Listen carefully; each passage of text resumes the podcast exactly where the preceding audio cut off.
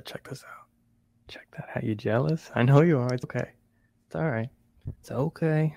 I know you won't want to. We're officially five weeks into the NFL season. We've had a lot of injuries. We have a lot of trades. Van Jefferson the Falcons. He's making the top 35 today. But the main problem here, five weeks in, pretty much over a little bit over a quarter of the season, I've yet to get a single Zack Moss prediction right. But that's the motto at BDG. We swing big. I'd rather strike out swinging then play it safe, play it conservative. So week six, we're making another bold take on the top 30 running backs, the top 35 wide receivers, and Zack Moss will be in there. Let's see if we could go one for six for once. Roll the tape.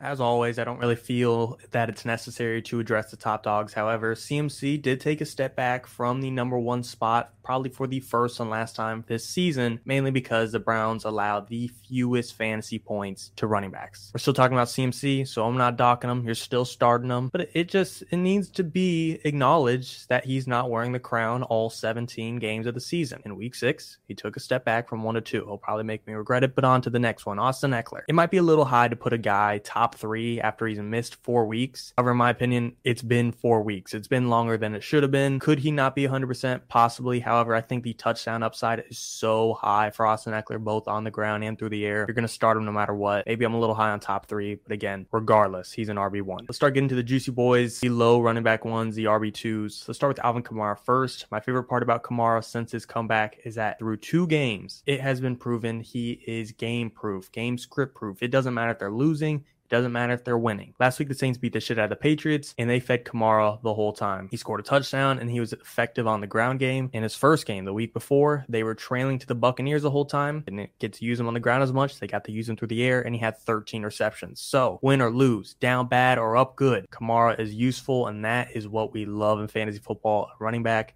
that can be used no matter the situation. I think we should probably talk about Saquon not being a locked in top 10, top eight running back. Even and this is assuming he does play, obviously. I have him at in the 15 range. You're still starting Saquon, don't get me wrong. However, I'm not super bullish on him. Look, we're facing a Bills team that to be honest doesn't have the craziest run defense and they're banged up. Matt Milano's hurt. They lost Tre'Davious White got all kinds of guys. Von Miller's still ramping up, but it's the Bills. Doesn't matter where their run defense specifically ranks. They're going to destroy the Giants. The game script's going to get out of hand. The Giants are going to have to abandon the run game. Daniel Jones might not even be playing with the neck injury, and the Giants have the worst graded offensive line in the NFL when it comes to run blocking per PFF. Still betting on Saquon. He's still the man, the myth, the legend that has all the talent to produce, but situationally, week six on the Giants, they're not exactly elevating his potential. Another guy we need to pump the brakes on that we've all fallen in love with after week five is Breece Hall. I love Breece Hall. I am all in on him the rest of the season, but in week six, he's facing the Philadelphia Eagles, who have allowed the second fewest fantasy points to running backs. That's concerning for Breece Hall owners. Again, rest of the season we're bullish. Week six, not so much. Similar thing to the Giants Bills game. Gonna get out of hand. Okay, I don't care about the Jets defense. They're not gonna keep it close. They're gonna destroy them, and then the Jets can no longer run the football, abandoning the run game, and Breece Hall's workload kind of takes a dip for the day. Does this potentially open up a buy low opportunity after the week? I hope so. For those of you who don't have Breece Hall out there, this could be your last chance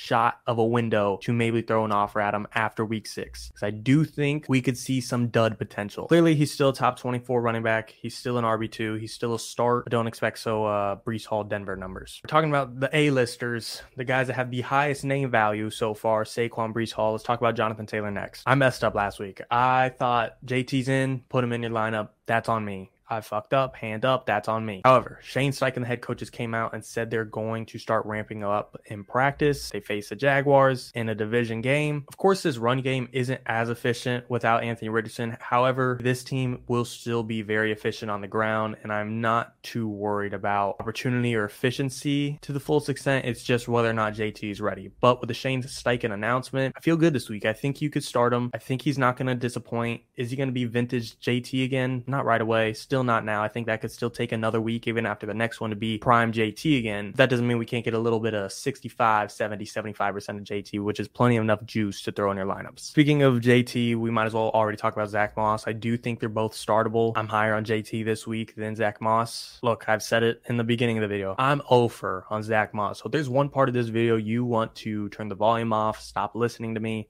it's probably right now. And me already, I'm already taking a bold stance saying JT's over Moss when Moss has been cooking all season. Once he came in after being out, what was it, the first week? The dude's looked like an RB1. There has, hasn't been any questions about that. That's just me. I've been denying it the whole time for some reason. I think now it's okay to say he's RB2. I don't think he'll put up an RB1 top 10 performance again. Said that before. I might say it again next week, even if I get it wrong this week, but I'm double, triple, quadrupling quintupling down on JT having a better week than Zack Moss in week six. One guy I kind of like that the little sneaky is Roschon Johnson. This is his shot. Khalil Herbert is out. Minnesota has a pretty meh defense. Go out there and win the starting job, brother. The rest of the season, this is your shot to create an opportunity for yourself. He's still dealing with the concussion protocol. However, that was on Thursday night football, so he has had an extra few days to get out of it. I'm leaning towards the fact that he will play. And I think he's a sneaky play this week. I'm not really too worried about D'Onta Foreman taking a whole lot away from him. We've seen early in the season, D'Onta Foreman has been an early scratch in the game. Clearly, the Bears aren't all in on wanting D'Onta Foreman. Roschon, the other Texas running back, though, this kid has shown a couple little, couple sparks, couple flares, and without Khalil Herbert, this is the perfect game for him to kind of hop onto the scene and earn himself a spot for the rest of the year. I might be getting a little too theoretical, but I'm buying it. Bottom right corner, of this chart we we just got to talk about the Panthers. Look, I don't like either of them, Miles Sanders or Chuba Hubbard. I don't. Okay, and Chubb Chuba's only this high, assuming Miles might not play. Okay. They're not both 27, 28, 28, 29. They're just next to each other because I think Miles is going to be out and Chuba's going to step in. So he'll be RB 28. I don't like either of them. They're facing the Miami Dolphins. I've said this before. I don't want to predict every game okay, but the Panthers are 0 5. The Dolphins look like the best offense in the NFL. They broke a record for having the most points scored in the first five games of the season. They're going to run up the scoreboard. The Panthers are going to have half of a quarter to be able to establish a run game, and then it's going to get out of hand. All right. But unfortunately, they got to make the list. We're in the dog days of running backs with injuries, with buys. I'm not going to dig deep into the bag and tell you to start a Tyjae Spears, Kendre Miller, Antonio Gibson, Ezekiel Elliott over Chuba and Miles Sanders just yet. We're not we're not that down bad. And then with the Ravens, Gus Edwards, Justin Justice Hill. Look, if you have either of them, it's not a crazy start, but if you have both of them, I, I really don't have the answer for you, brother. It's 50 50.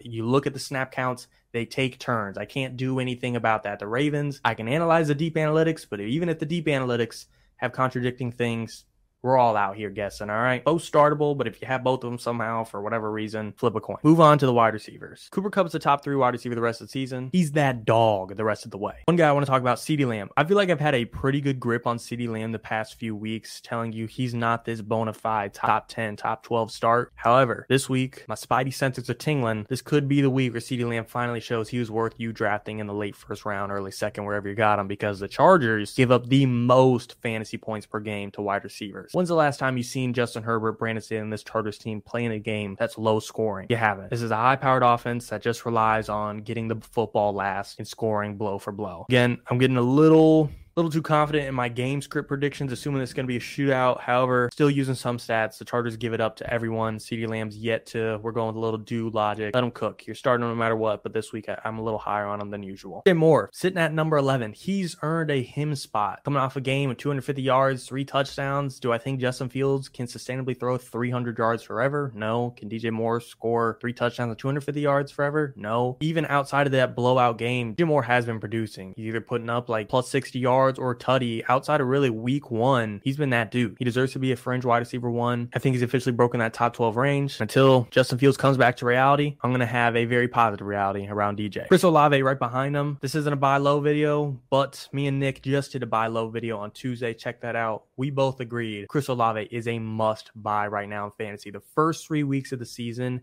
he saw 10 plus targets in every single game. In week three, Derek Carr got hurt. And then in week four and week five, Olave's not been the same because Carr hasn't been the same. This isn't a Olave question. Yes, he's dealing with an ankle, but I don't, I don't really think it's that serious. It's just a matter of time of when Carr is healthy because once he's back to 100%, which I think is any week now, Olave will be that dude again and will be worthy of a wide receiver one spot again. And I really think we could see it this week against the Houston Texans. I mentioned Cooper Kupp's a top five, top three receiver for the rest of the season. Puka Nacua, he's a top 24. He's a wide receiver two for the rest of the season. Is it inevitable one of these guys are going to have a game where they're the alpha and the other one sits back and does nothing? Of course, that's going to happen, but you need to be mentally prepared for that. It could happen this game against the Cardinals. We could see the Rams run up the score, it be a Cooper Kupp day, it be a Kyren Williams day, and Puka takes a step back. That is possible. Be prepared for that. Some dud is coming eventually for one of these dudes, and that's okay. That doesn't really change their overall outlook the entire season. As long as Stafford in this offense is healthy, they're both going to produce for your lineups the rest of the way do not fret on a single game. I'm a little concerned about DeVonta. Ever since AJ Brown had his pouting session on Thursday Night Football, he's earned the court. He's earned the field. He's that dude and taking everything. DeVonta, he's definitely taken a back seat. Now he's got to go face the New York Jets, who have a crazy good defense. Whether he's dealing with DJ Reed, whether he's dealing with Sauce Gardner, it doesn't matter. DeVonta Smith at this point, it's not really crazy depending on the type of league you're in. If you're in a 10 man league or in a two wide receiver league, throw on your bench. Look, he's still a top 24 wide receiver for me, but that's that's the crazy part. He's now a low end wide receiver two, and he's not a fringe wide receiver one or very high wide receiver two, which you probably drafted him to be. Throughout the situation, there's going to be weeks where he has a juiced week like he did on Thursday Night Football. When it comes to consistency, DeVonta Smith doesn't have it. Again, he still a start for me in most leagues, and deeper leagues, and serious leagues. But if you're in one where you got some juice wide receivers, you got a Keenan Allen and a Nico Collins, I'm starting both of them over DeVonta Smith, as you can see. Jordan Addison, I think we should talk about right there with him. Look, what's crazy to me about Jordan Addison is yes, he's facing the Bears, who awful defense. Kirk Cousins is throwing up numbers.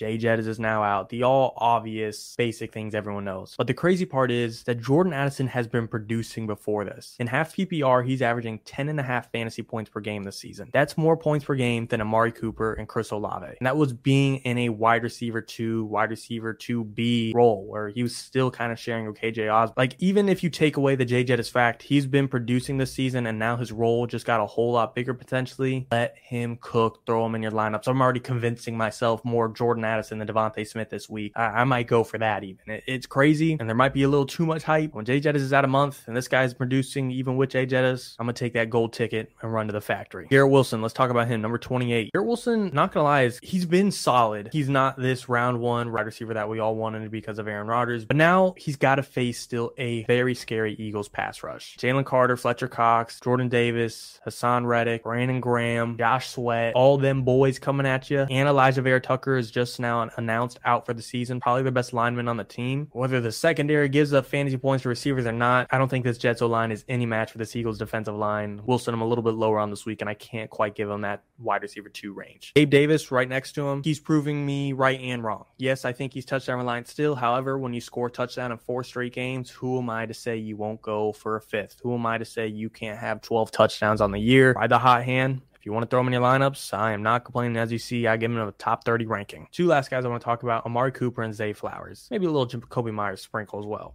Amari Cooper, I have him this low because I don't know what to think of the Deshaun Watson situation. It's looking like he's not going to play. He's not practicing. They're activating PJ Walker to the active roster. It's weird. I really thought he was going to play in week four. I thought it was guaranteed he's coming back this week. Maybe not. What else do you want me to do? Amari isn't a top 30 wide receiver on the season, and now he might not have this starting quarterback. I, I can't give him that much name value. But let's let's go to a positive note. Zay Flowers here. Again, not a buy low video, but I love Zay Flowers. We all overreacted in week one. That is known. He came away with 10 targets. He was cooking. He was dicing. He was slicing. He looked sweet. Since then, the dude hasn't really done much as far as actual fantasy production goes. Since week one in half PPR leagues, he's putting up five, six, seven, eight, nine points. That's just not going to get it done. However, in fantasy football, volume is king, and Zay Flowers gets the works. He's top 15 in targets across the entire league. He's got more than Calvin Ridley, DJ Moore, and CeeDee Lamb. And amongst the Ravens wide receiver room, he's got 22 more targets than the next guy. The workload is there, the volume is there, the opportunity is there, and that's what matters. The efficiency, the playmaking, I think those things will catch up. He's still a rookie. I think in the back half of this season, Zay Flowers is going to be a guy you're starting week to week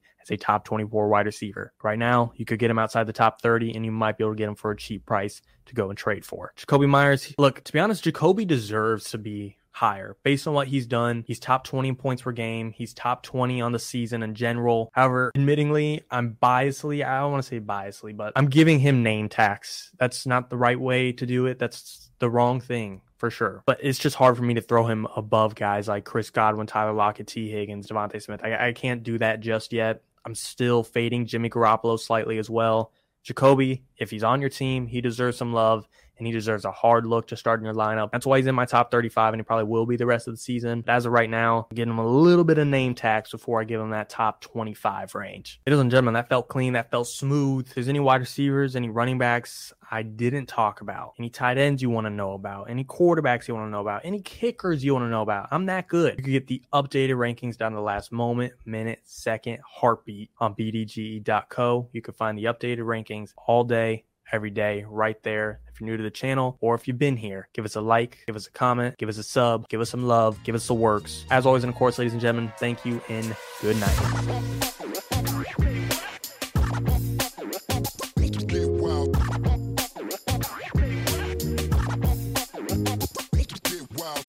When you need mealtime inspiration, it's worth shopping Kroger, where you'll find over 30,000 mouth-watering choices that excite your inner foodie. And no matter what tasty choice you make, you'll enjoy our everyday low prices, plus extra ways to save, like digital coupons worth over $600 each week. You can also save up to $1 off per gallon at the pump with fuel points. More savings and more inspiring flavors make shopping Kroger worth it every time. Kroger, fresh for everyone. Fuel restrictions apply.